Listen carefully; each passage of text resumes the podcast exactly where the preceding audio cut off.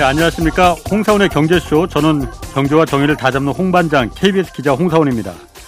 한국 경제 부진이 길어지고 있습니다. 아, 미중 패권 경쟁에다 뭐 끝나지 않는 러시아와 우크라이나 전쟁, 여기다 지금 중국의 경기 침체까지 겹치면서 한국 경제는 지금 수출과 성장, 물가 모두 빨간불이 켜졌습니다. 그래서 4분기를 앞두고 이번 한 주는 세계 경제를 분석하고 한국 경제에 나아갈 길을 모색하는 특별기획 5부작 준비했습니다. 5인 5색 고수들의 4분기 세계 경제 전망. 아, 오늘 첫 번째 시간은 숫자로 보는 세계 경제 준비했습니다. 자, 홍사원의 경제쇼 출발하겠습니다. 유튜브 오늘도 함께 갑시다.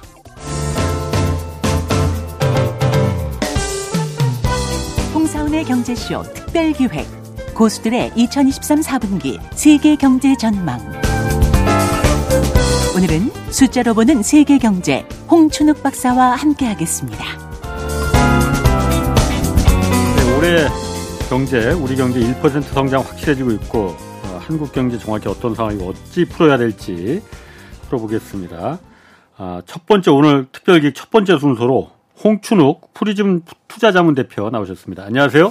네, 오래간만입니다. 굉장히 오랜만에 뵙네요. 어? 예, 사업이라는 게 아. 예, 이렇게 제가 정신없게 만들더라고요. 사업을 굉장히 크게 벌이셨다면서요. 직원이 좀 많아가지고요. 예. 요즘 고생하고 있습니다. 아, 오늘 하여튼 오랜만에 나오셨으니까 좋은 insight를 좀 전해주시고 음, 네. 먼저 어, 4분기 이제 들어서는데 정부는 여전히 이제 4분기에는 우리 경제 지금까지는 좀 안 좋았지만은 앞으로는 하반기 계속 좋아질 거다 이렇게 기대하고 있거든요. 어떻게 보십니까? 아, 기대가 좀 약화되고 있죠. 음, 약화되고 있다. 예, 두 아, 가지 때문인데 네. 일단 우리나라가 좀 잘 살려면 우리가 잘 되려면 수출이 잘 돼야 되는데 음, 아, 수출 전망이 그렇게 밝지 않아요. 예. 그러니까 우리나라 수출에 좀 먼저 움- 움직이는 게 결국은 선진국의 내구재, 그러니까 자동차라든가 반도체라든가 뭐 음. 예. 가전제품 이런 게 좀 잘 팔리면 우리도 이제 그 득을 좀 보잖아요. 예, 근데 예. 그쪽이 아직 소비 쪽에서 쭉 보면 다 선진국 서비스 소비는 되게 좋은데 음. 건설 경기 좋아진다 막 이러는데 네. 물건을 딱 사들이는 면에서 보면 아직은 옛날만 못한 내구재나 이런 거. 그렇죠. 컴퓨터도 잘 안 사고 음, 노트북도 잘 안 바꾸고 그렇죠. 그게 몇 년 안 됐으니까. 아. 왜냐하면 2020년, 21년에 코로나 때 우리 엄청 바꿨잖아요. 아, 다 사실, 바꿨지. 예, 사실 저, 도 차 샀던 기억이 나는데 예. 예, 그렇게 다들 그 열심히 장만을 하고 난 다음에 한 2년, 3년밖에 안 지났기 때문에 예. 아직 교체 수요가 예. 안온 음. 면이 있는 데다가 여기 이제 미중 무역 분쟁 우리 오늘 이야기해야 되는데 예. 이 중국에서 미국으로 또는 전 세계 중 미국에 수출을 하려는 나라들은 다 미국 공장 지어야 되잖아요. 예. 음, 그러면서 우리나라 같은 경우도 LG 에너지 솔루션이나 삼성전자 같은 이 거대 기업들이 예. 죄다 미국에서 지금 뭐 텍사스 오스틴 이런 데서 짓고 있다 보니 예. 한국에 만들어져야 될 일자리가 이제 음. 예, 저 수출돼 버리는 꼴이 음. 나는 거죠. 그러다 보니 경제 전체로 보면 고용이 그나마 좀 받쳐주고 있었는데 좀 예. 탄력 둔화되고 있고 예. 수출은 마이너스 15% 20%까지 왔다 갔다 하니 그러니까. 음. 아유 이거 올해 경제가 2%좀 목표를 해봤는데 음. 2% 힘들겠다 이런 전망이 나오는 거죠. 예. 뭐 정부 한국은행에서는 얼마 전에 이제 1.4% 음. 올해 유지하는 거로 하고 뭐 내년에도 그러니까 뭐 사실 그렇게 어 다른 뭐 국제 투자은행 같은 데서는 전부 다 평균적으로 1%대에 계속 머물 거다. 그래서 내년에도 그렇게 뭐 희망이 있을 거냐 이렇게 본다는 얘기도 있는데 그 얘기 이제 좀더좀 이따 하시고 먼저 이것부터 좀 궁금해서 좀 물어볼게요. 그러니까 지금 언론에서도 그렇고 이 금융시장에서도 그렇고 돌아다니는 얘기가 9월 위기설 뭐 이런 얘기 자꾸 나오거든요. 왜냐하면 지금 우리나라 어쨌든 고질적인 한국 경제 지금 가장 큰 그 문제는 수출도 있지만은 누구 뭐니 뭐니 해도 가계부채.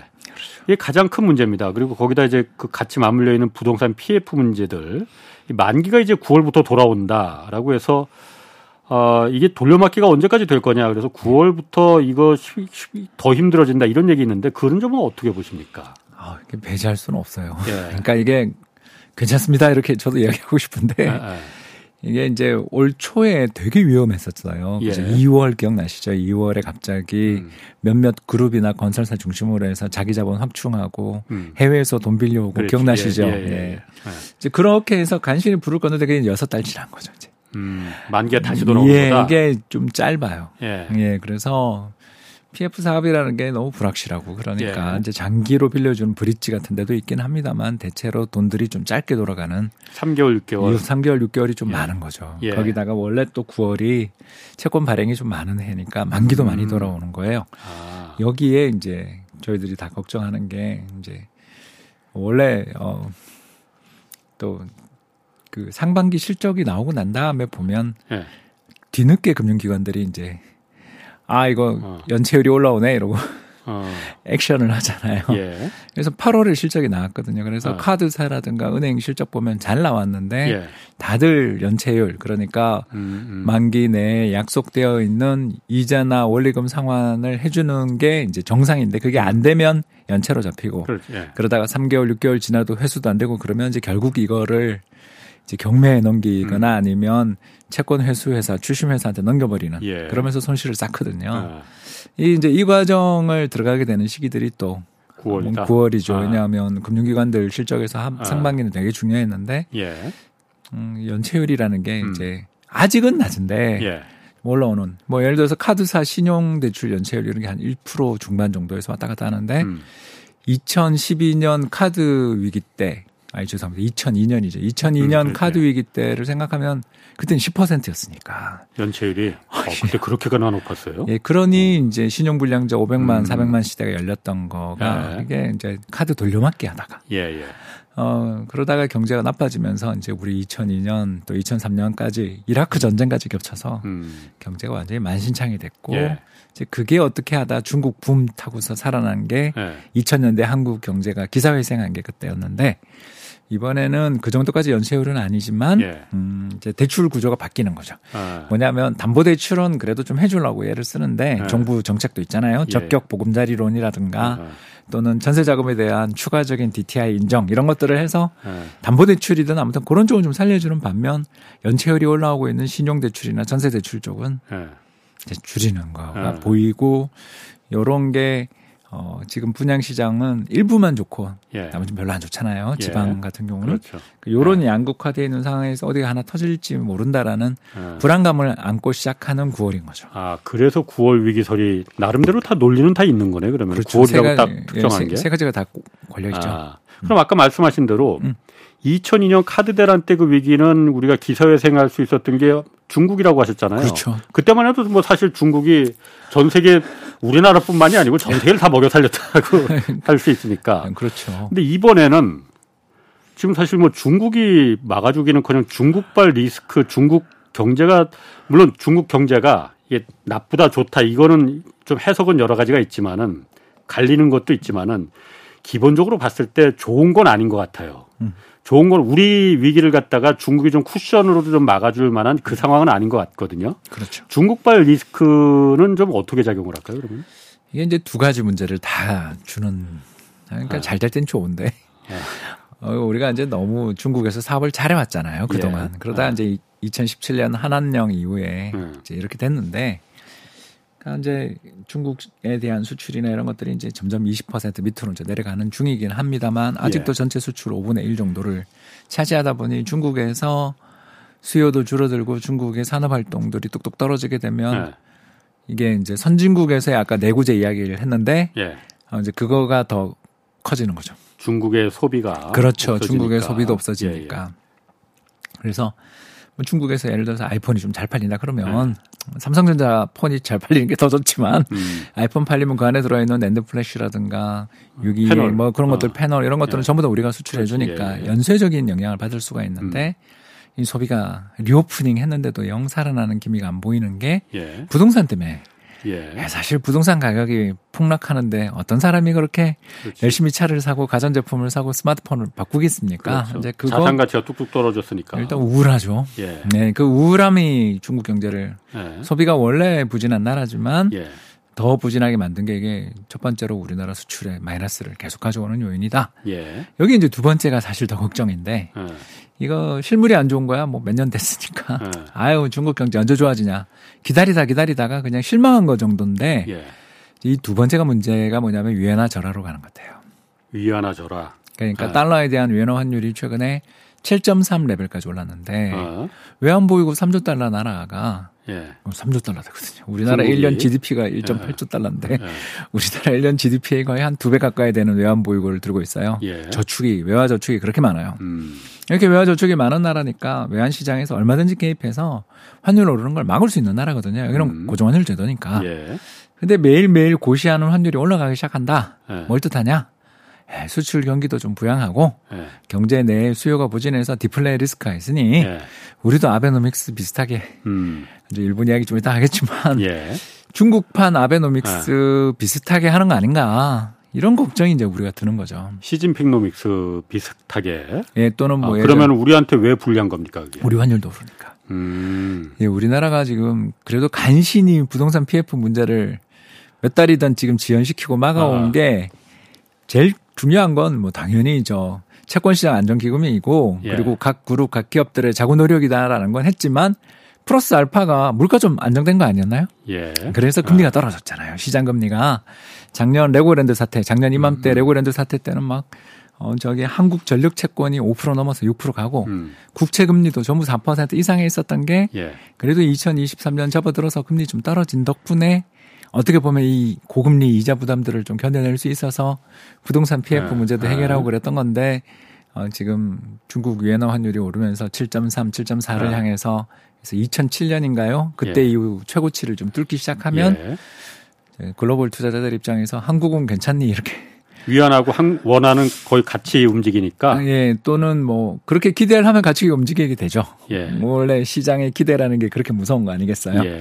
그래서 실제로 최근에 환율을 동향을 조사를 해보면 아 우리나라 환율이 얼마 전에 1,250원이었는 게 지금 1,300원대에서 어. 움직이고 있는 그런 이유들이 결국 네. 위엔화 평가 절하가 최근에 네. 8월 중순부터 음. 시작된 것과 시기를 거의 같이 하거든요. 아, 그 그 점이 또 한 가지 그 위험 요소가 된다. 그렇죠. 금융시장 간에 이제 네. 연계는 그동안 별로 없었던 것 같은데 금융시장에서의 어떤 연계까지 이루어지게 되면 음. 우리나라는 환율 오르기 시작하면 외국인 입장에서 한국 주식 사기 싫잖아요. 예. 안 그렇습니까? 들고 있으면 환차선 나는데. 그렇죠.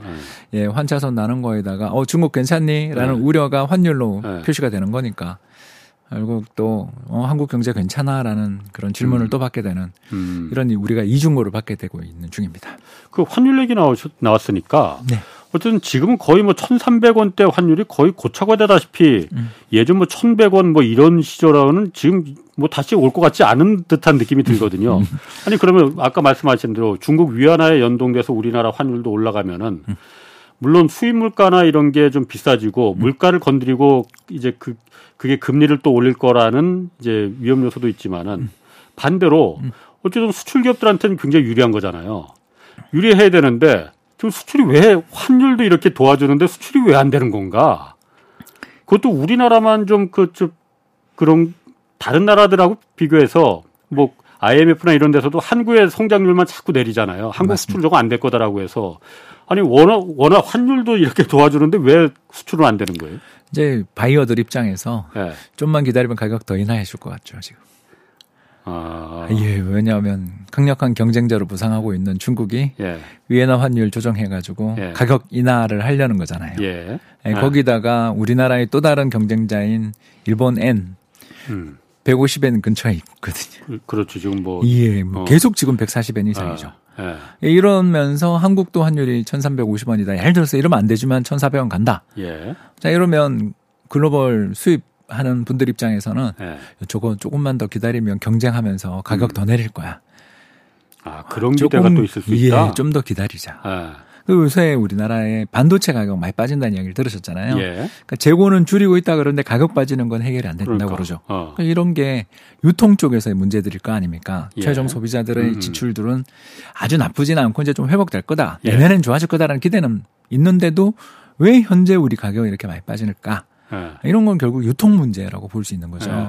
시장에는 수많은 기업들과 기업을 중개해주는 그렇지 않습니까? 아, 상거래 예, 플랫폼들이 그렇지. 있고 그런 데들 입장에서 조금만 기다리면 made in China made in Japan 제품이 저환율 때문에 가격이 달러 가격이 인하될 음. 텐데 한국 괜찮아요 이러면서 한국 인하네 그럼 우리 안 사 이렇게 음. 물론 이제 그 사람들도 그러다가 혼나는 경우도 많죠. 왜냐하면 예. 중간에서 잔뜩 매점 매석했다가 안 팔리면 큰일 나는 것도 음. 유통상들이니까. 그래서 유통상들 입장에서 보수적으로 그렇게 보는 거는 이해가 되지만 아무튼 우리 입장에서 보면 주변의 나라들이 예. 다들 지금 어떤 상황이냐면 자기 통화 가치를 떨어뜨려서 그렇지. 제품 가격을 인하해서 예. 쉐어를 시장에서의 아. 점유율을 올려보자라는 전략. 예. 그 저희들끼리는 이제 경제학자들끼리 뭐라 그러냐면 근린궁피파 근린과 이웃을 이웃을 굶기자. 어.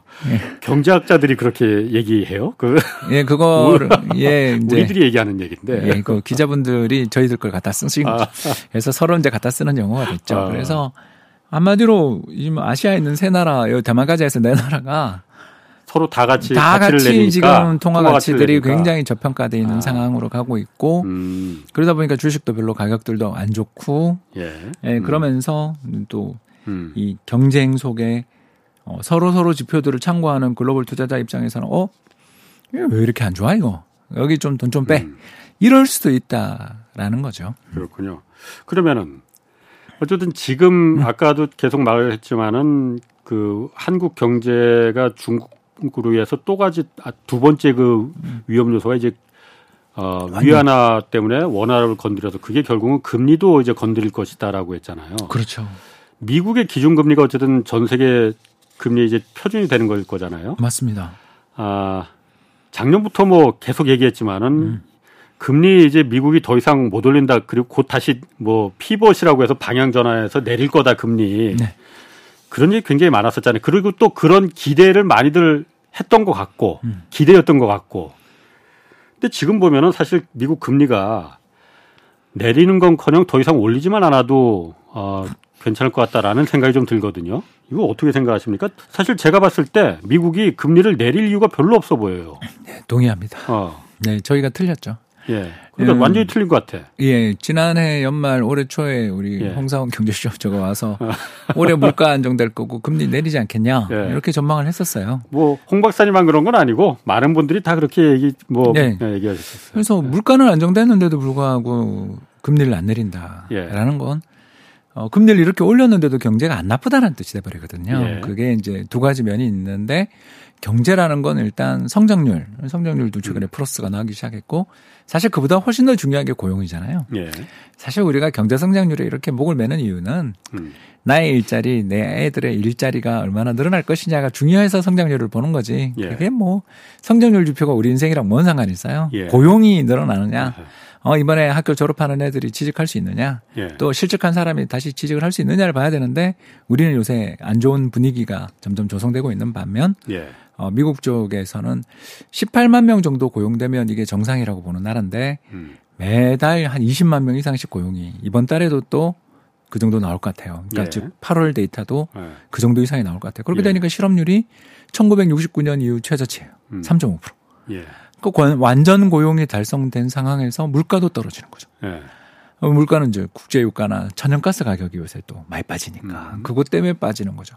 자 이러면 이제 중앙은행 입장에서 꽃놀이패 음. 이게 이제 바둑 용어입니다만 상대는 초조할지 모르지만 나는 아주 마음이 편한 상태가 된 거죠. 음. 자 그럼 나는 어떻게 할 거냐? 예를 들어서 지금 완전 고용의 물가도 이제 3% 밑으로 갈 것 같다. 이렇게 되면 그 다음 어, 연준 의장의 마음속에 들어있는 건 하나밖에 없어요. 자산 가격의 버블을 억제해야 되겠다. 음. 자산 시장이 2000년 IT 붐 때 이후로 지금 제일 예. 비싸니까 예. 또는 2008년 글로벌 금융위기 때 음. 이후에 부동산이 되게 안정돼 있었는데 최근 미국 부동산 가격이 그 역사적인 고점 대비 붙어서 지금 한 1.5%로 붙었거든요. 예. 그 우리나라만 집값이 반등한 게 아니라 미국은 더 반등이 그렇지. 세요. 예, 예. 뭐 이걸 보고서 중앙은행 입장에서 물가도 잡았고 경제도 지금 안정적이면 여기까지 잡으면 자기는 역사에 남는 사람이 되잖아요. 음. 예. 또한 번의 그린스펀의 신화를 재현할 수 있는 기회가 왔으니까 예. 연준 의장 입장에서 금리를 인하한다 생각이 없죠. 예. 자산 시장의 거품 또는 어뭐 네. 경제 뭐 그렇게 2001년부터 2021년보다 좋은 것도 없는데 부동산이 역사상 고점 나 이거 용납 못해. 어 이건 너무 위험해. 자산 시장 너무 위험해라고 이야기를 하는 거죠. 근데 그렇게 대놓고 이야기를 하면 좀 비판을 받을 수 있으니까 음. 물가가 아직 불안해요. 이렇게 음. 예. 답을 돌려서 하는 중이 아니냐. 아. 아, 이 사람들은 이제 지금 자산 시장, 이제 정책 목표 중에서 가장 부차적인 목표로 눈을 돌릴 정도의 여유가 있는 거죠. 자산 시장의 거품을 이참에 빼자. 그렇죠. 제가 이렇게 보니까 사실 지금 이렇게 와서 돌아보니까 왜냐하면 제가 이제 경제를 보는 눈이 좀 생겼거든요.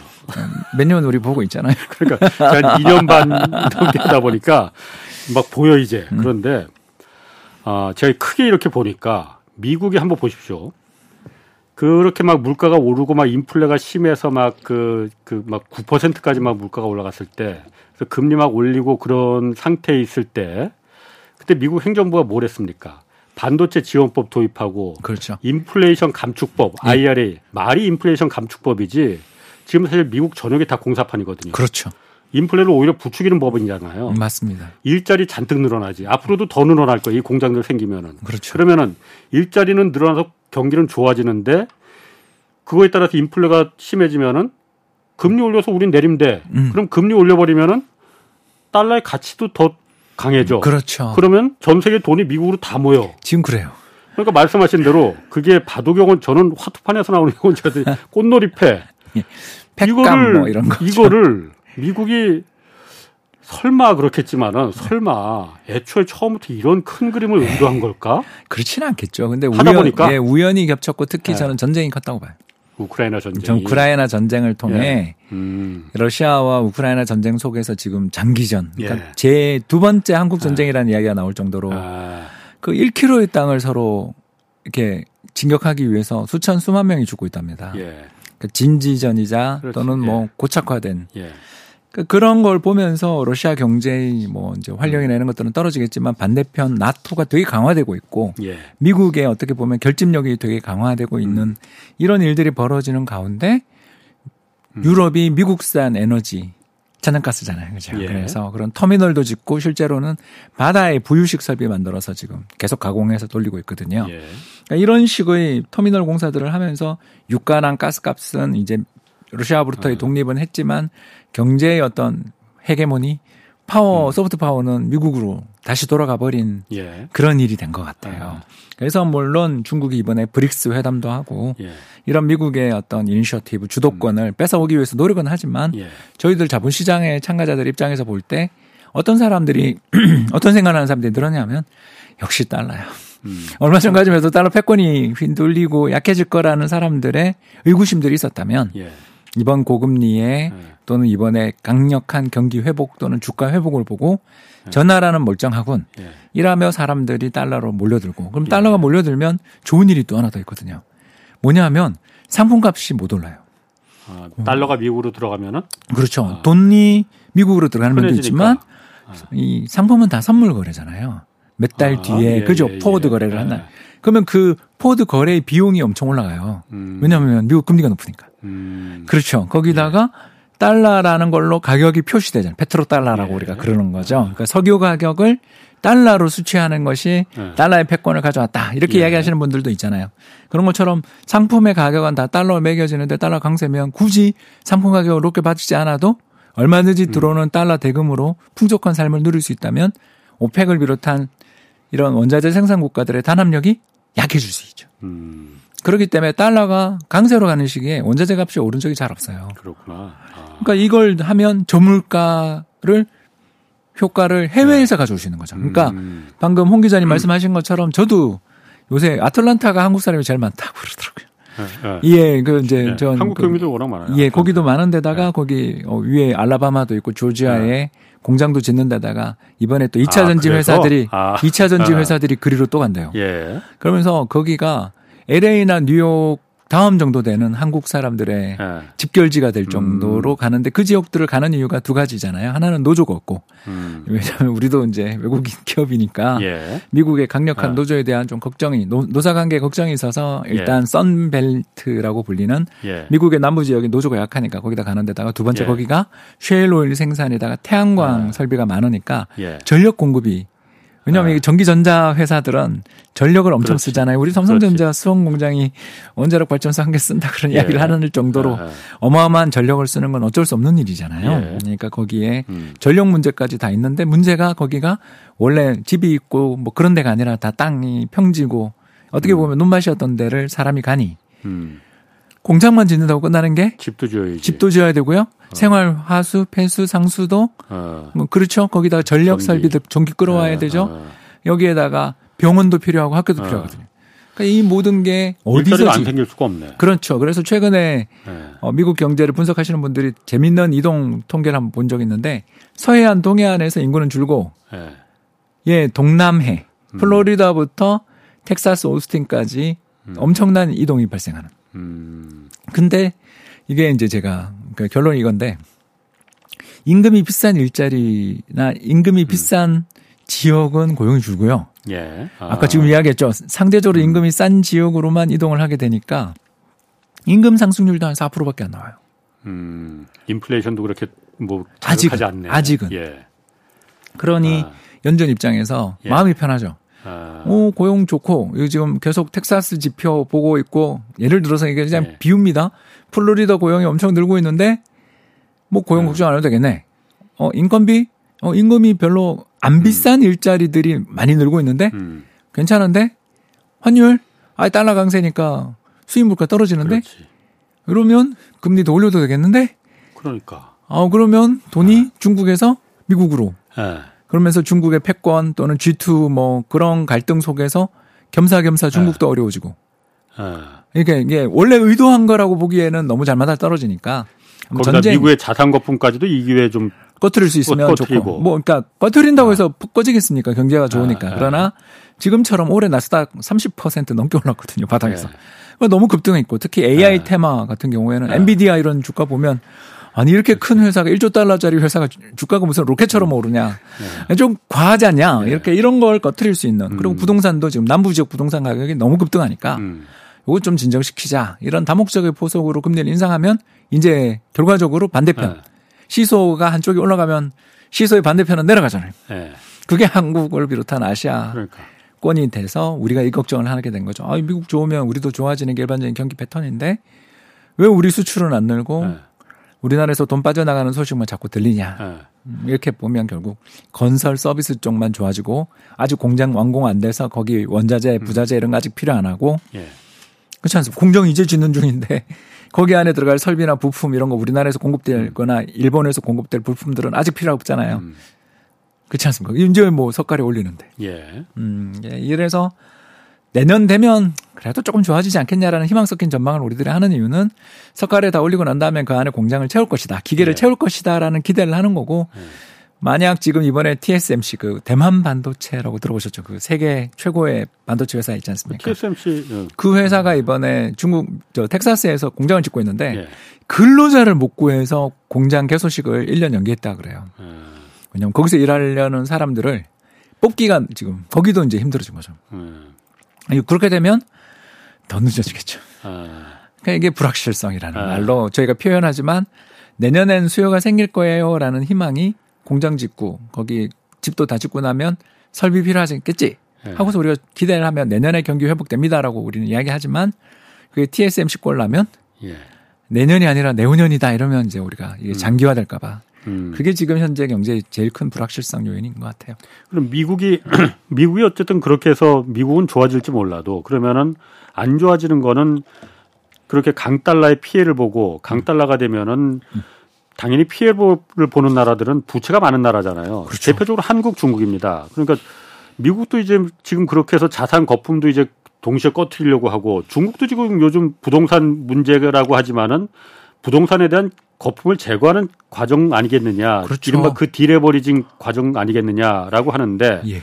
한국은 사실 오히려 자산 거품을 더 늘리는 방식으로 계속 해왔잖아요 지금 정부의 정책의 의도를 분명했습니다 그거는 예, 적격 보금자리론이라고요. 어. 20조 이상 40조 원이지 40조 원 그러니까 추가 한 번 더 했죠. 네, 아. 맞습니다. 그러면은 이거는 그렇게 했던 이유는 뭐 이해는 합니다 부동산이 한꺼번에 꺼지면 안 되니까 그렇죠. 이렇게 거품을 더 키우더라도 미국이 금리를 내리면 이거 다 해결할 수 있으니까 맞습니다. 그 기대를 했을 텐데 지금 보면 미국이 금리 내릴 생각 안 내릴 것 같잖아요 그렇습니다. 그럼 지금이라도 한국이 어떤 정책을 지금 해야 됩니까? 예, 우리도 사실 금리 내리는 건 힘들어졌습니다. 그러니까 우리나라 정부 네. 정책에서 우리가 상대적으로 좀 인플레가 좀 약하잖아요. 미국보다. 그렇죠. 벌써 2%대죠. 예, 예. 그러니까 요대로 이번에 태풍만 몇 개 안 오면 우리 음. 9월이 항상 태풍 오는 시즌이라 이걸 예. 전망하기가 너무 어려운데 예. 작년 9월이 우리 그렇게 힘들었던 게 태풍까지 와서 힘들었잖아요. 예. 신선식품 물가 급등했었습니다. 아. 작년에. 그, 특- 그 포항 혹시 물난리 기억 안 나세요? 아, 아, 예, 그게 1년 전이에요. 예. 예, 우리 아. 그때 진짜 너무 많은 분들이 고통받고 돌아가셔가지고 참 마음 슬펐는데 예. 그 지하 주차장 음, 사고가 예, 그때였습니다. 예, 예. 그러니까 이런 것들을 우리가 생각을 해보면 뭐 아직 전망은 어두, 어렵습니다만 음. 그런 일만 없으면 음. 작년 9월 추석 때 엄청난 물난리가 음. 있었기 때문에 올해 그거 없으면 올해 우리나라 물가 9월 물가는 되게 떨어지거든요. 예. 왜냐하면 작년이 비쌌으니까. 음, 그렇지 기저효과 않습니까? 이. 기저효과도 예. 기저효과지만 또 그때 환율이 지금보다 훨씬 높았으니까. 아, 작년에 1,450원. 아, 그렇지. 그렇지. 그렇죠. 그때 이거 뭐 지금 그랬었지. 1,350원이니까. 예, 예. 그러니까 여러 가지 면에서 우리나라 물가는 좀 안정되고 있고 수출도 부진하니까 예. 한국은행이 금리를 인하해야 될 타이밍이에요. 사실은 우리가. 예. 그러나 예. 미국 금리가 5.5, 5.75가 되는데 우리가 3.5에서 인하를 한다? 음. 이거 정말 위험해서 예. 저라면 못할 것 같아요. 음. 자, 그러면 금리 인하는 텄어요. 예. 남아있는 또 다른 방법이 뭘까? 이거 네. 생각을 해보면 결국은 정부가 부채를 계속 주도해서 부동산을 부양하는 건 너무 위험하잖아요. 지금 예. 이 상황에서 이제 좀 사실 집값도 우리나라 집값도 너무 반등이 강하니까 예. 그러면 이걸 조정을 해야 된다 그러면 우리가 수출도 안 돼. 부동산 음. 경기 상반기 좀 회복되던 게 하반기 다시 이 고금리 때문에 나빠져 그러면 남아 있는 건 재정 정책밖에 없지 않나. 정부의 예, 정부의 재정 정책인데 예. 이제 이걸 제가 좀 오늘 어. 비판을 하려고 준비해 왔는데요. 음. 에, 우리나라의 이제 그 경제 성장이나 이런 것들을 쭉 달성할 때 항상 정부가 어, 경기가 나쁠 때는 정부가 좀 기여를 해줘야 돼요. 그렇죠. 예, 다들 그런- 돈을 안 쓰면 누군가는 써줘야 되니까. 그렇죠. 정부라도 써줘야지. 예, 바로 그겁니다. 아. 맞는 말씀이시고요. 그런데 2분기 이제 얼마 전에 나왔죠. 예. 그래서 4, 5, 6월 달 우리나라 정부 소비의 어, 지출 증가율이 얼마냐면 마이너스 1.9%. 그러니까 정부가 제일 까먹어서 성장을. 이러면 안 되거든요. 예. 예. 이거는 잘못한 거거든요. 예. 그래서 저는 우리나라가 음. 그 재정에 대한 걱정이 있고 분명히 우리는 기축통화 국가가 아니기 때문에 예. 정부 재정을 펑펑 쓸 수 없다는 건 알지만 올해처럼 수출도 안 되고 부동산도 그동안 저금리 효과에 대출 증가 효과들이 이제 꺼지는 상황이 오고 있는데 예. 정부가 재정마저 이런 식으로 줄이면 음. 이거 우리나라 문제가 된다. 그래서 저는 어 물론 10월에 정기 국회에서는 항상 예. 음, 그 내년 예산안을 다루기도 하지만 저는 올해 3분기, 4분기를 대비해 지금 9월이니까 예. 이제 곧 9월이니까 추경을 조금이라도 해야 되는 시기인데 전혀 예. 그걸 생각이 없는 것 같아서 예. 이거 뭘 무슨 데이터를 보고 계시는지를 모르겠다. 이거는 좀 답답하다. 성장을 완전히 포기할 생각이 아니라면은 그러니까 내년에 예산안이 중요한 건 아는데 예. 그래도 그렇지 이렇게 우리가 또 내년 예산도 줄였죠, 그러니까. 예, 그러니까 증가율을 줄였죠. 줄였죠. 예. 이게 제 생각에는 이제 죄송합니다만 어, 안 쓰겠다는 거죠, 그러니까. 예, 기재부가 뭔가 잘못하고 있다. 예. 저는 정부에 이제 예산을 쥐고 있는 예. 기획재정부가 너무 지금 건전 예산에 예산에 대해서 집착하는데 이 지금은 건전 예산에 집착 안 해도 되는 상황인데도 이러는 예. 게참 답답한 게 그냥 아주 단순한 비유입니다. 우리 예. 어, 이제 홍, 홍 기자님하고 저하고 예. 자 올해 우리나라 1.5% 성장한다. 예. 그리고 한국은행이 어젠가 발표한 소비자 물가가 3.5예요. 예. 자 그러면 올해 명목 성장률은 대충 5% 나오죠. 음. 그죠, 예. 그죠. 예. 아니, 그러니까 외형만 5%. 실질은 안 좋지. 예. 자, 그런데 우리 지금 채권 발행 금리가 얼마냐면 4%가 안 되거든요. 예. 자, 이걸 뭘 뜻하냐면 정부가 지금 적자 국채를 찍어서 채권을 발행하더라도 1% 정도. 예, 그 국가 부채가 늘지 않아요. 예. GDP 대비. 예. 절대 국가 부채는 어. 인플레 때문에 어쩔 수 없이 늘어요. 이거는 이 음. 절대적인 국가 부채를 줄이는 그렇지. 나라는 세상에 없어요. 예. 근데 우리나라 명목 GDP는 5% 성장하는데 예. 대출을 받는다는 거죠. 국민으로부터 돈을 빌리는 값은 4%밖에 안 되면 음. 그 국가 부채가 는다 하더라도 그에 따라 이자 부담은 거의 경제 외형 성장에 비해서 훨씬 적거든요. 예.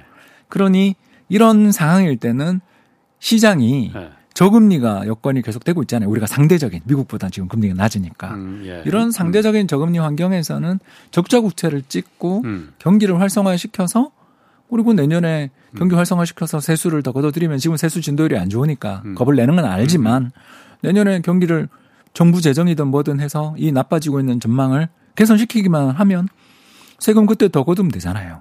아니 그러니까 돈이 돌아야만이 그렇죠. 세금도 사람들이 소비도 하고 투자도 해서 세수도 더 거치는 거잖아요. 예, 이게 지금 제가 그래서 이 정책 기조가 뭔지를 모르겠다는 네. 거예요. 그러니까 어, 저기 해외 수출이 예. 회복되기까지 버티기 모드인 것 같은데 예. 근데 그 과정에서 힘들어지는 우리 이제 제가 아까 얘기했던 고용 문제가 서서히 지금 상반기로 고비를 해서 나빠지고 예. 있는 중인데 고용 문제는 후행하니까 내년에 아, 더 나빠질 가능성이 음, 높은데 그렇지. 이게 무슨 생각인지 를 모르겠어요. 예. 그래서 경제 전망이라는 건 항상 틀리니까. 예.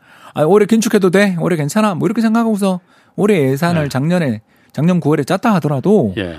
올해 좀 틀렸으면 내년은 확장으로 짜야 되는 거고 내년 예. 확장도 먼 일이잖아요. 아직 네 달 다섯 달이 남았는데 네.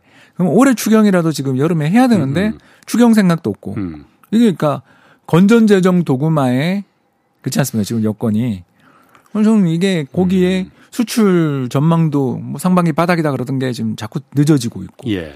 전망이 실수를 했고 좀 틀렸으면 음. 재빨리 수정을 하고 정책을 바꿔야 되는 건데 이게 이도저도 음. 아닌 것 같아서 이게 그래서 아까 저는 홍 기자님 말씀하신 것처럼 이거 부채 주도 성장이 돼버리는 꼴이니까 이거는 이거는 금리 오르면 진짜 위험하니까 네. 그러니까 우리 또 부채 주도도 정부 부채 주도가 아니고 가계 부채 민간과 기업이 아 부채를 이게 정부 어, 부채가 이게 주는 어, 거죠 이렇게 그렇지. 되니까 정말 완전히 거꾸로 가는 방향이 민간과 가계가 다 빚을 져서 성장을 책임져라. 정부는 빚을 안 질 테니. 아, 라는 건데 예, 허탈해집니다 갑자기 저도 보면은 무슨 생각인지 모르겠어요 그러니까 저도 그러니까 사실 좀 그 궁금해요. 그러니까 그래서 저희가 기재부나 이쪽에서도 계속 좀 요청을 하는데 나와서 좀 설명을 해달라. 이게 이렇게 가도 되는 건지. 왜냐하면 지금 민간과 기업은 소비도 위- 줄어들고 기업들이 투자도 못 합니다. 안 합니다. 왜냐하면 민간들이 일단 부채가 이렇게 가계 부채가 높대 쓸 돈이 어디 있어. 예 거기다가 기업 투자하려기에는 지금 불확실하지. 이제 재고 감축하고 있는데 그러니까. 무슨 그러니까 서로 안 하네. 민간은 안 하니. 그러면 돈이 정말 안 돌면은 끝장나는 거니까. 그게 신용 경색이 나면은 제일 위험한 거잖아요. 그러면은 이때 정부라도 좀 돈이 돌게끔 정부가 재정을 좀 풀어서 해야 되는데 일단 정부는 제가 추경을 안 한다는 거는 이해는 하겠어요. 왜냐면 지금 정부의 원래 그게 공약 사항이었거든. 예, 추경 나라 했으니까. 국간 지키겠다. 균형 재정 지키겠다라고 하는 거잖아요. 그러면은 근데 뭐 지금 유교 도덕 시절도 아니고 어, 어, 거기 철학에 제- 국민들의 그거를 포기하는 건 말이 안 아니 되지 그래서 않나. 이거 추경을 좀안 하겠다 그러면 그 공약 사항이니까 그거 지키는 거 좋다 이거. 그러면 또 한 가지 방법은 방법이 없는 건 아닙니다.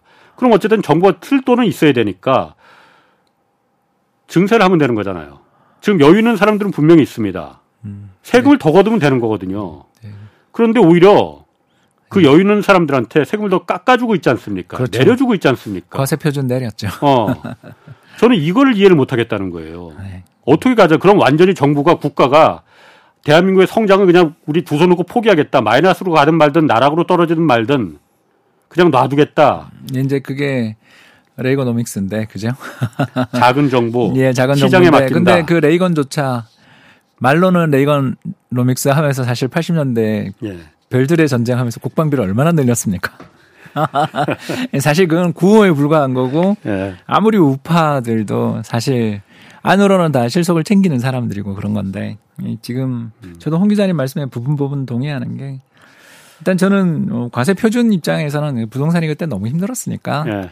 어떻게 좀 도와주려고 했던 거다라는 거에서는 약간 변명의 여지는 있지만 대신 추경도 안 한 데다가 내년 예산안 모습도 이렇게 전망이 하향 조정되고 있는 중인데도 어, 내년 예산안도 좀 긴축적으로 지금 나오는 이야기는 보이니까 이러면 내년에 경기가 좋아질 거다라는 기대를 형성시킬 수 네. 있는가? 그러니까 사람들의 심리를 어, 심리가 개선돼야 세상은 좋아지는 그렇지. 건데 예. 이 심리를 개선시킬 만한 건 금리밖에 없는데 금리는 아 너무 힘들어 보이고 음. 제가 제가 하는 총재라고 해도 금리 못 내릴 것 같거든요 지금 그러면 뭐 남아 있는 대안이라는 건 이제 결국 음 아 그 중국 달러 환율 상승 예. 그러니까 이렇게 되면 이제 또 수출 경쟁력은 좋아지는 면이 있는데 또 안 좋은 면이 뭐냐면 금융시장의 센티멘트가 음. 왜냐하면 이 환율 급등하면 뭐 한국 무슨 일 생긴 거 아냐를 음. 그렇지. 항상 글로벌 투자자들은 보니까 이게 과연 손익을 따져보면 당장은 지금 손해가 더 커 보인다. 이래서 어, 걱정이 좀 스럽습니다. 자, 그러면은 우리는 그런데 사실 옆에 그 일본은 어, 아직까지 상대적으로 굉장히 좋아 보이잖아요. 좋습니다. 어쨌든 2분기 성장률도 우리보다 두 배나 높았고 두 배 더 나왔죠. 지금 주식도 뭐 30년 전그그 까먹었던 거 다 회복했다고 하고 일본은 이거 어떻게 될 것 같습니까? 앞으로 지금 좋아지는 게 계속 좋아지는 건지 아니면 지금 잠깐 바- 그 반짝하는 건지. 저는 뭐 계속 좋아진다 쪽이죠. 어, 어, 왜 그러냐면 일본 정부가 어, 어떻게 보면 뭐 너무 2008년부터 2011년 사이에 예. 동일본 대지진. 아, 예. 이거 정말 벌써 12년 됐습니다. 그, 그 끔찍한 고통을 겪으면서 어, 정부가 이제 체면 허례 의식을 버린 것 같아요. 음, 그러니까 이제 아이 뭐 일각에서는 이러다가 일본이 그리스 된다. 그러니까 국가 부채 문제로 망하는 나라. 예. 이렇게 된다라고 하면서 스스로 내부에서 되게 큰 비판이 있었거든요. 예, 그런데도 불구하고 일단 나라가 망하든 정부 부채가 어떻게 되든 말든 이 현재의 디플레이션, 물가 음. 하락과 임금의 동결 흐름을 깨지 않으면 예. 미래가 없다. 예. 더군다나 노령화가 앞으로 더 심해지면 심해졌지 거기도 약해지는 나라가 아니니까. 예. 자, 그래서 인구는 줄어가는데 경제 외형이 계속 줄어가는데 부채만 늘어나는 이런 음. 구조에 대한 걱정 때문에 정부 재정도 못 쓰고 아무 일도 못 하던 거는 포기하고 이제 그냥 인플레 일으키자. 음. 그거가 이번 새로 바뀐 일본 중앙은행 총재조차도 YCC라고 해서 이제 그 장기 금리의 상단을 음. 예, 0.5에서 풀어준 것까지는 이 사람도 했지만 제로 금리 정책을 바꿀 것 같지가 않아요. 그렇죠. 예, 그러면 제로 금리 어쨌든 정책 기준 금리는 지금도 마이너스. 마이너스죠. 그거는 예. 그대로 유지하고 있는 거죠. 예, 그래서 그 대출 금리들 이런 걸 제가 좀 알아보면 아예 또 0%대예요. 예. 예, 부동산 담보 대출 금리가 0%대예요. 예. 그러면 아, 이게 부동산 살아나고 주가 살아나면 경제 내에? 경제 내에 심리가 살아날 네. 여지가 있지 않나. 어. 특히 최근에 일본 부동산 시장이 너무 좋으니까. 그래서 계속 좋아질 거다 일본 경기는. 그렇죠. 그러니까 자산 효과가 발생하는 거 아니냐. 그러니까 자산 어. 효과는 두 가지잖아요. 하나는 그거 들고 온 사람 기분이 좋아져서 돈을 쓰는 게 있겠지만 예. 사실은 그보다 더 중요한 건 은행들이 손실 처리를 하거나 은행들이 이거는 회수가 어렵다고 생각되던 음. 그런 대출마저 살아날 여지들이 생기고 회수율이 올라가고 연체가 줄어드는 거죠. 예. 그러면 돈이 풀리잖아요. 아, 그럼 그 지금까지는 정부만 돈을 막 풀었지만 민간은 꼼짝도 안 하고 있었던 거야. 달리 민간이 돈을 풀 여지들이 생기면 음. 이거 진짜 인플레가 앞으로 날 수 있지 않냐라는 기대를 심어줄 수 있는 일본은 성공이니까. 아니 그래서 그런데 일본은 인플레 기대를 심는 게 아니고 지금도 사실 음. 일본 그 도쿄나 이런 데는 인플레가 생각보다 심하거든요. 예, 그 대도시 4%까지 올라왔고. 예, 그 대도시에서 이제 어. 인플레가 시작되잖아요. 왜냐하면 그렇지. 임대료가 예, 올랐으니까. 예. 그래서 근데 일본의 젊은 세대들은 지금 한 번도 경험해보지 못한 물가 상승을 어, 겪고 있다고 하고 맞습니다. 이게 왜 이러냐라고 불만들이 굉장히 많다고 해요. 그러면은 네. 일본 정부가 지금 잠깐 그, 그 기대하던 음. 요, 그 요원했던 인플레가 지금 와서 음. 박수 치고는 있는데 계속 이걸 박수를 칠 거냐. 왜냐하면 기준금리를 지금 아까 말씀하신 대로 10년물 국채금리 정도만 약간 올랐죠. 올려서 긴축으로, 긴축하는 그 신용은 좀 냈는데 아직 기준금리나 뭐 본격적인 긴축으로 들어간 건 아니잖아요. 그런데 아니죠. 인플레가 이렇게 계속되면 일본도 긴축으로 기준금리를 올릴 수밖에 없는 거 아니냐. 아, 안 올릴 겁니다. 적어도 1년 안에는. 그래요? 이렇게 인플레가 좀 가더라도 그럼 국민들 그 불만이 나오고 그렇다 하더라도 그건 그냥 무시하고 그냥 예. 감내하는 거예요. 예. 그렇게 지금 음. 발언을 하고 있습니다. 그러니까 신임 예. 어, 일본 중앙은행 총재께서 말씀하시는 게 예. 인플레 이거 일시적일 수 있다. 우리는 인플레가 자리 잡을 때까지 계속 할 거다라는 이야기를 하더라는 거죠. 그 그러니까 미, 국 연준 반대. 총재도 반대 그러다가. 금방 자기가 실수했다고 2020년, 어, 21년 그 말은 그랬죠. 다저 안 믿어요. 예, 그러니까 한 1년은 갈 것 같다 이거죠. 그래요? 그러니까 음. 사람들의 기대가 뭐 10년 뒤에 누가 그걸 아, 보고 해요. 예. 길어야 1년인데 1년 안에는 이거 안 음. 바꾼다 그러면 음. N 약세는 좀 더 가지 않겠냐. 예. N 약세가 가면 수요물가 상승하니까. 예. 또 달러 강세니까 예. N은 약세로 갈 가능성이 지금 환경이 되게 좋은 거죠. 예. 그러니까 요거 때문에 제가 지금 이거를 이야기하는 거죠. 그러니까 아. 미국이 금리를 인하할 때면 N 약세가 쉽지 않은데 예. 미국이 금리를 인상해서 동결할 때는 예. 미국이랑 일본 금리. 차이가 5% 6%가 나는데 예. 엔 살려는 사람보다는 엔을 대출 받아서 0.5% 대출을 받아서 달러를 고금리 달러 사는 게 더 나은 이걸 이제 carry 예. trade라고 부르는데 예, 예. 이런 투기적 거래들이 예. 재현될 조짐까지 보이고 있기 때문에 예.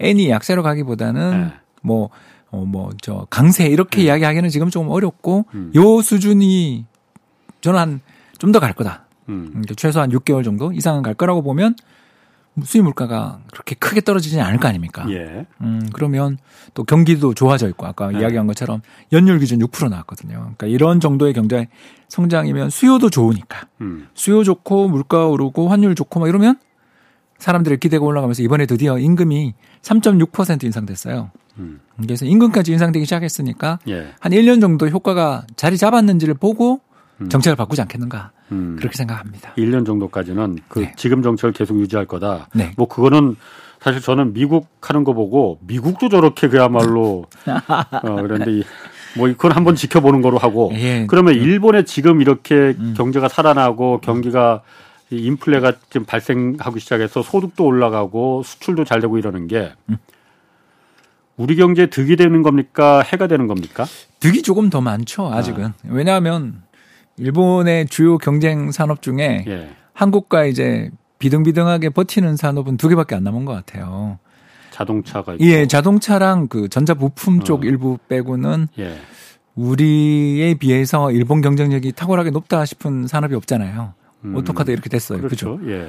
뭐 당장 화장품만 해도 아, 그렇지 않습니까? 우리나라 화장품들 팔리는 거나 조선도 거기 뭐다 조선은 나와 예. 뭐 어. 이마바리 조선 정도만 버티고 있잖아요. 예. 그리고 어 자동차 쪽에서도 전기차 2차 전지 쪽도 그 힘 강해 보이던 파나소닉을 지금 예. 거의 다 따라잡아 음, 음. 있는 상황이고 여기에 디스플레이는 샤프가 그렇게 되면서 일본 아예 없어졌고 예. 반도체도 지금 뭐 장비 회사들 일부 남아 있고 뭐 새로 해본다고 하지만은 그건 사실 이제 요원하고 그렇죠. 그러니까 어 동아시아판 미국처럼 되는 게 꿈이겠죠. 생산 기지. 우리 인건비도 싸고 환율도 약하고 땅값도 30년 빠져서 싸다. 예. 아 이렇게 마케팅하는 걸로 이제 전환을 해야 되는 상황이고 그게 또 아베노믹스 아베는 죽었지만 아베노믹스의 그 목표 아닐까. 뭐 새로운 경쟁력을 키운다 이건 너무 어려운 일이고 음. 살아 있는 아직은 생산 기반과 근로자들이 나이는 많이 들었지만 그래도 기술력 있는 근로자가 남아 있을 때 다른 나라로 가 있던 공장들을 다시 재유치하고 또는 지정학적 리스크들을 걱정하고 있는 그 다른 나라 뭐 TSMC 이런 것들을 어 일본으로 유치하자. 그게 왜 우리한테 유리하냐 이거죠. 그러면. 그러니까 이제 좀 표현이 좀 이상한데 예. 어, 아까 이야기했던 것처럼 N 약세로 가더라도 우리나라가 그로 인해서 직접 타격받는 건 거의 없는 데다가 아. 예, 그죠. 그게 첫 번째였고 예. 두 번째가 일본이 그렇게 해서 경제가 살아나면 사실 우리나라 입장에서 중국 시장에서 우리가 지금 거의 좀 한한령 이후에 퇴출됐잖아요. 예. 예, 그걸 대체까지는 아니어도 네. 숨을 좀 쉴 수 있는 시장을 만드는데 일본으로 일본이 수출해서 예, 그래서 일본에서 우리가 자동차나 이런 거 수출은 정말 일본에서 안 팔리는데 예. 그나마 뚫은 게 일본이 예. 어, 산업이 전멸한 쪽은 뚫고 있잖아요. 예. 가장 대표적인 게 그 가전제품 디스플레이 가전제품이라든가 스마트폰 같은 경우는 우리나라 제품들이 팔리고 있지 않습니까? 음. 예. 예, 그런 것처럼 일본이 어, 소비 빙하기 30년을 하면서 음. 시장 자체가 위축됐기 때문에 우리가 예. 장사 못한 면이 컸으니까 예. 그쪽 시장이 좀 살아나고 4조짜리, 4조 달러짜리입니다. 이게 엄청나게 큰 시장이에요. 아. 이게 좀 활성화되고 경제가 성장하면 예. 그 효과 또 일, 일본에 직접 수출을 안 하더라도 일본에 생산하고 있는 내수용 그런 수요들을 우리가 또 부품을 수출할, 수출할 수 있는 예. 그런 면이 있어서 뭐 저희가 우리나라만 원화가 강세다 이러면 절대 아유 거기 큰일이에요 이렇게 이야기할 텐데 우리도 환율 상승하고 있는 중이니까 음. 아직 그렇게 큰 충격을 받는 건 아니다라고 보는 거죠. 그러니까 해가 독이 되지는 않는다. 약이 되면 됐지. 일본이 이 정도로 게 그렇게 30 서로 충돌하는 게 없으니까. 그렇게 돼 버렸어요 세상에 어떡하다가 아, 정말 이게 너무 놀라운 거죠. 이게 20년 전, 30년 전에는 일본 기침하면 어. 우리는 피를 토했는데 지금은 이제 오히려 일본이 중국하고 충돌하는 게 예, 많아. 우리는 중국이랑 아. 그러니까 그게 너무 노골적으로 이렇게 되고 있는 거 아니겠습니까? 알겠습니다. 그럼 4분기에 네. 어쨌든 지금 복합적인 경제 위기인데 한국 같은 경우에 아까 중국 리스크도 있고 이거 어떻게 풀어나가야 할지 음. 민간이 풀어나가야 할 방법도 있고 정부가 풀어나가야 될 방법도 있을 거예요. 네.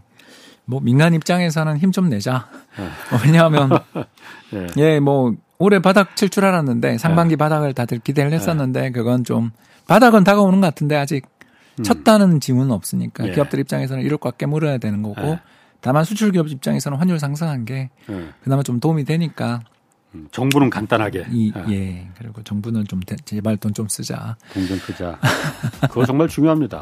정부가 왜 지금 이렇게 고집을 예. 부리는지 모르겠습니다. 예 정말 이해할 수 없습니다 알겠습니다. 오늘 오랜만에 좋은 얘기 잘 들었습니다. 네. 홍춘욱 프리즘 투자자문 대표였습니다. 고맙습니다. 감사합니다. 홍사원의 경제쇼였습니다.